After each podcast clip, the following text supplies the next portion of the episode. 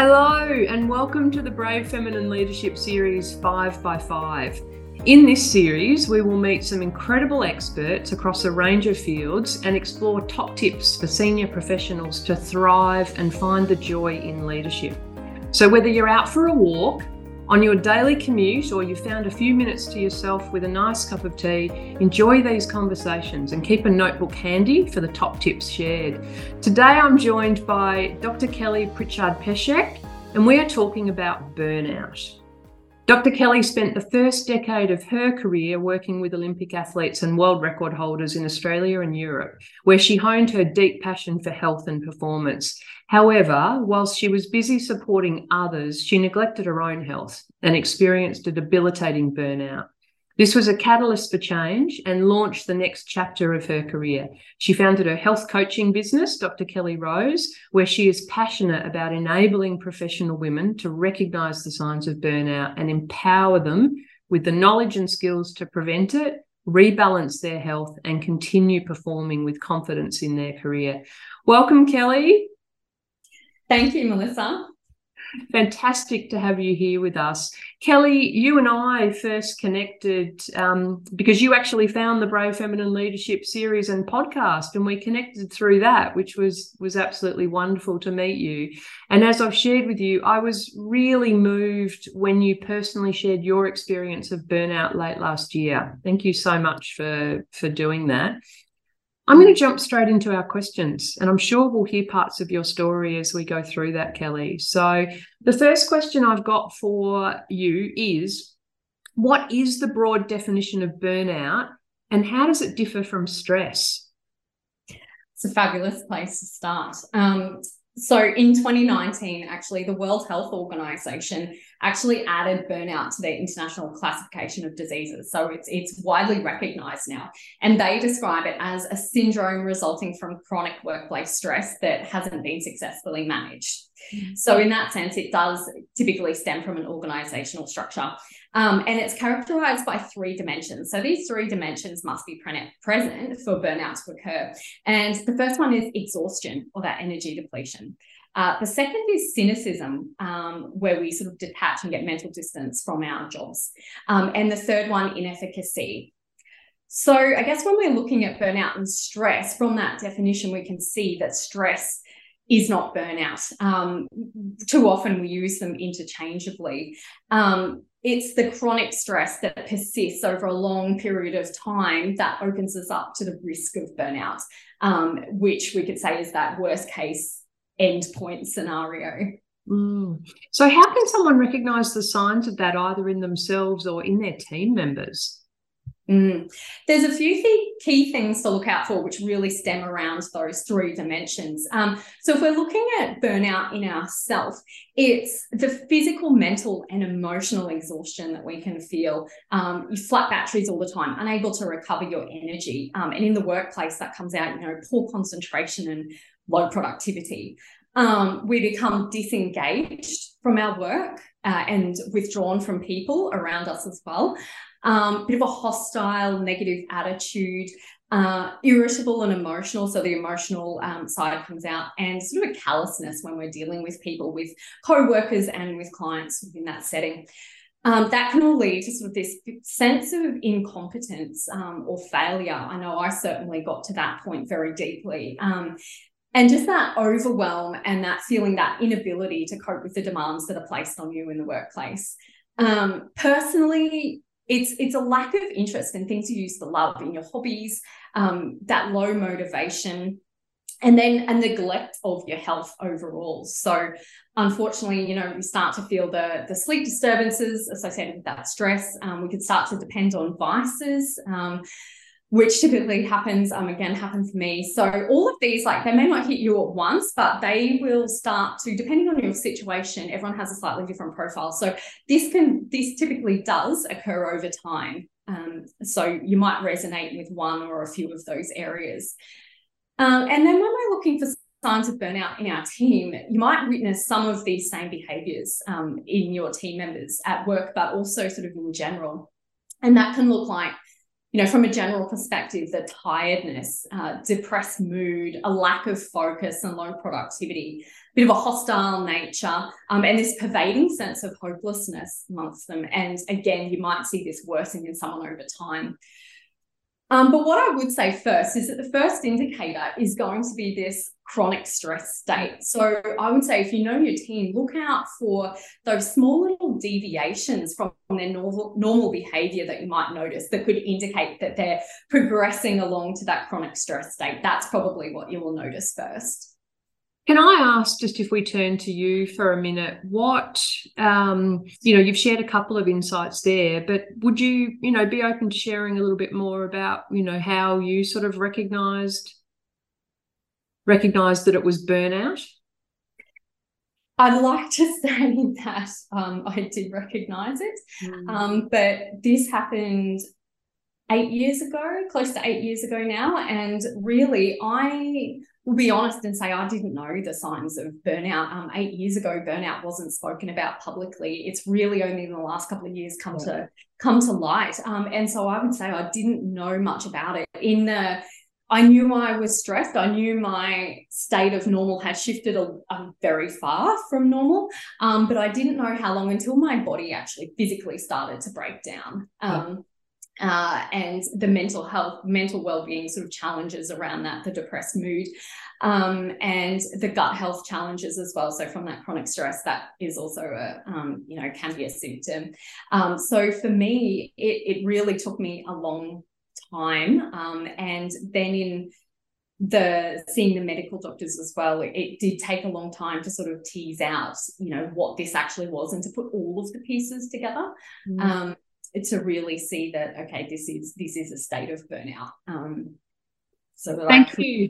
Thank you for sharing that because you're right eight years ago it just wasn't part of people weren't talking about about burnout um, at all whereas it's really part i think of common language um, today.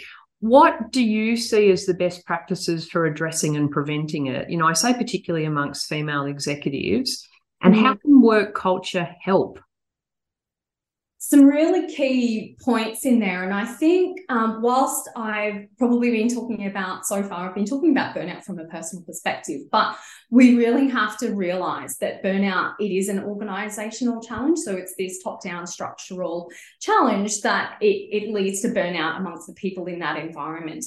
Um, and so true burnout prevention, I would say, comes from these structural and cultural changes in particular to get at the root cause um, of this. And so I'll start by framing this up with some overarching themes that are really coming out that we're seeing in workplaces um, and pretty much across all industries now. So late last year, uh, the McKinsey Health Institute actually found that toxic workplace culture was the number one contributor to burnout um, mm. and also the intent to leave the employer, which again, we're seeing in droves. Um, and secondly, in another study, um, the factors of psychological safety, organizational support, engagement, and sense of belonging all cor- correlated strongly with burnout as well. And so, what that means is when we look at the experience, like bring that into the daily experience, they all come into play, um, particularly for women in the workplace, um, senior female executives. And as you're working, working up that leadership chain, um, and a couple of contributors coming to this women now, uh, particularly over the last few years, probably more likely to have that flexible work working arrangement.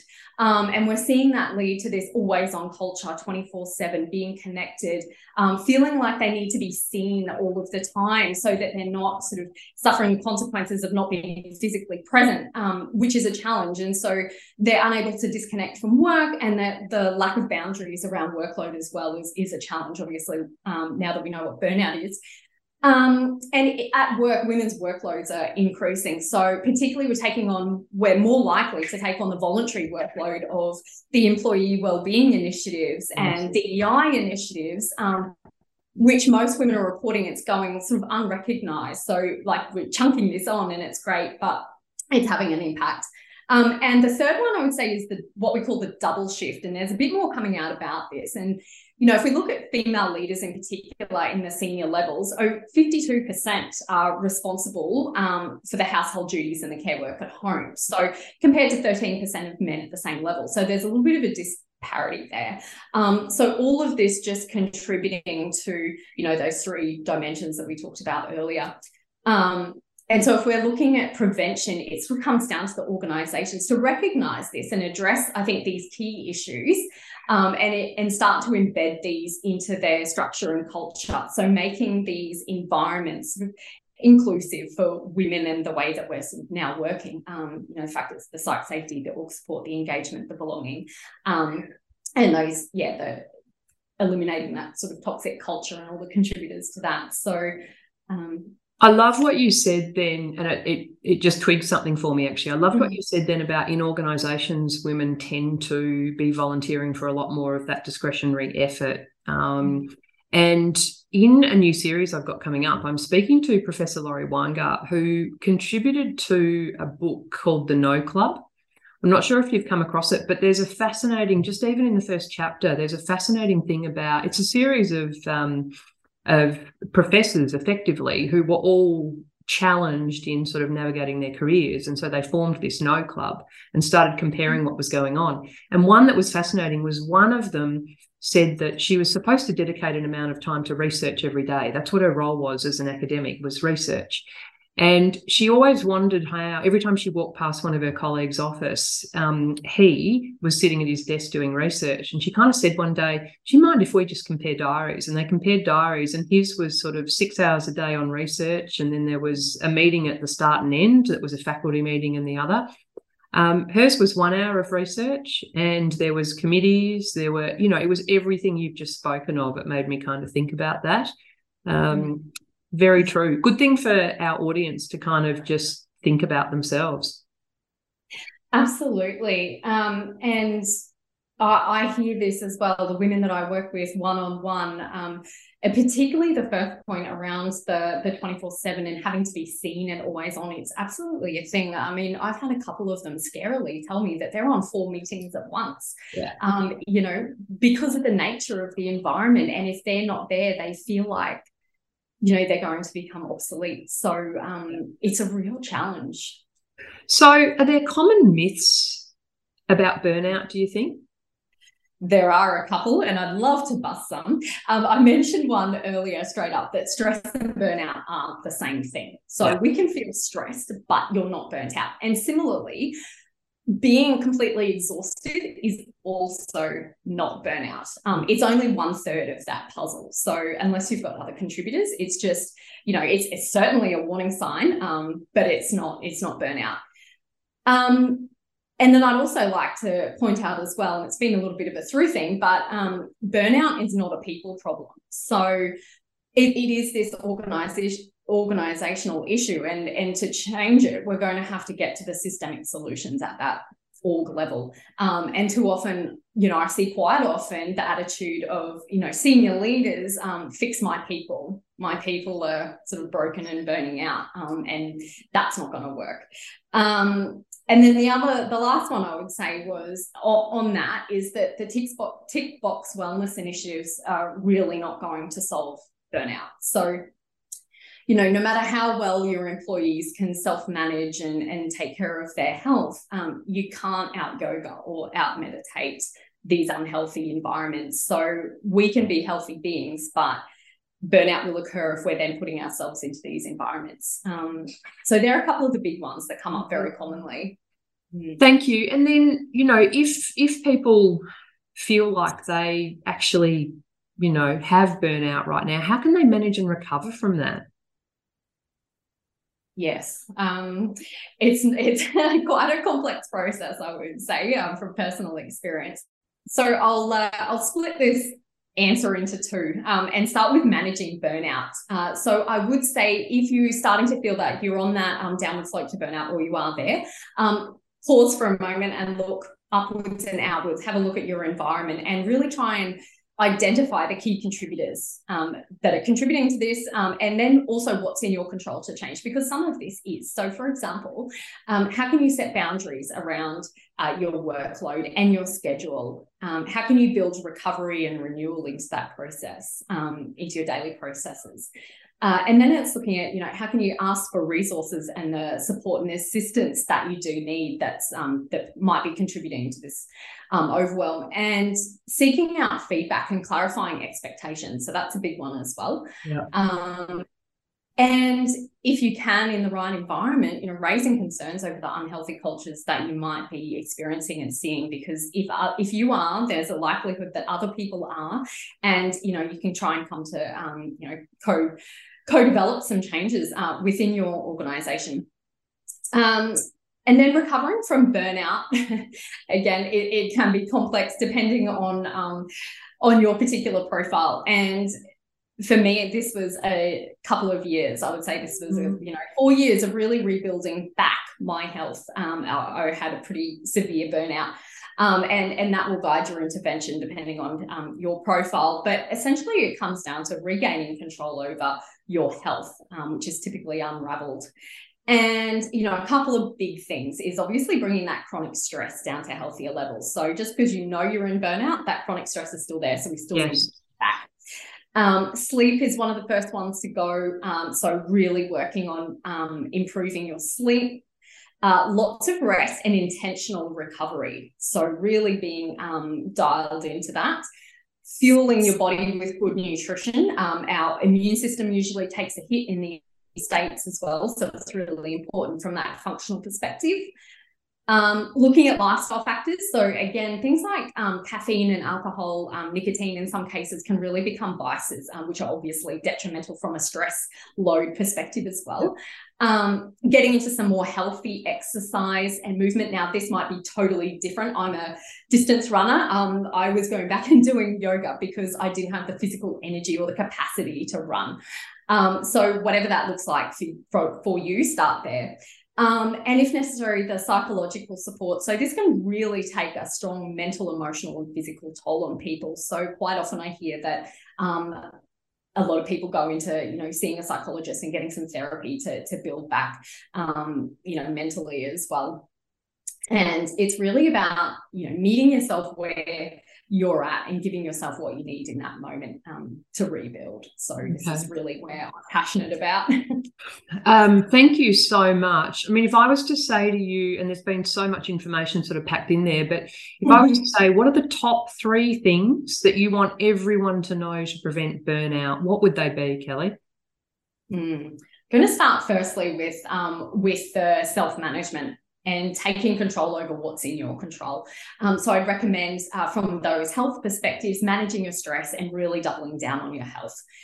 Um, secondly, identifying those main stressors early, as early as possible, and try and collaboratively seek solutions. So rather than wait till the end point um, and when they pile up, really try and get on top of those early. So whether that's for yourself or whether you notice that your team is burning out around you. Yep. Um, and the third one is really about agency. So, how can you exert your personal agency over your well-being um, as it relates to your job in that work environment more broadly, um, as well as your personal life, because it's it's all one, as we now know. Um, and so, setting and keeping those boundaries to protect yourself and your health, um, they would be my top three. Fantastic. Thank you so much for adding your voice to our conversation um, and sharing your own experience and expertise in the area. I hope everyone listening has had the chance to hear the message loud and clear, five by five. Have a wonderful day. I hope you enjoyed this 5x5 podcast. If you love leadership stories, then why don't you dive into some of our incredible conversations with wonderful leaders who talk to me about their experience with imposter syndrome, whether leaders are born or made. And I asked all of them, what does brave feminine leadership mean? And does it need to change? If you're here because you're keen to keep learning, then why don't you join our free five day leadership challenge? You can find that by going to our website www.bravefeminineleadership forward slash five day challenge. That's number five. So www.bravefeminineleadership forward slash five day challenge.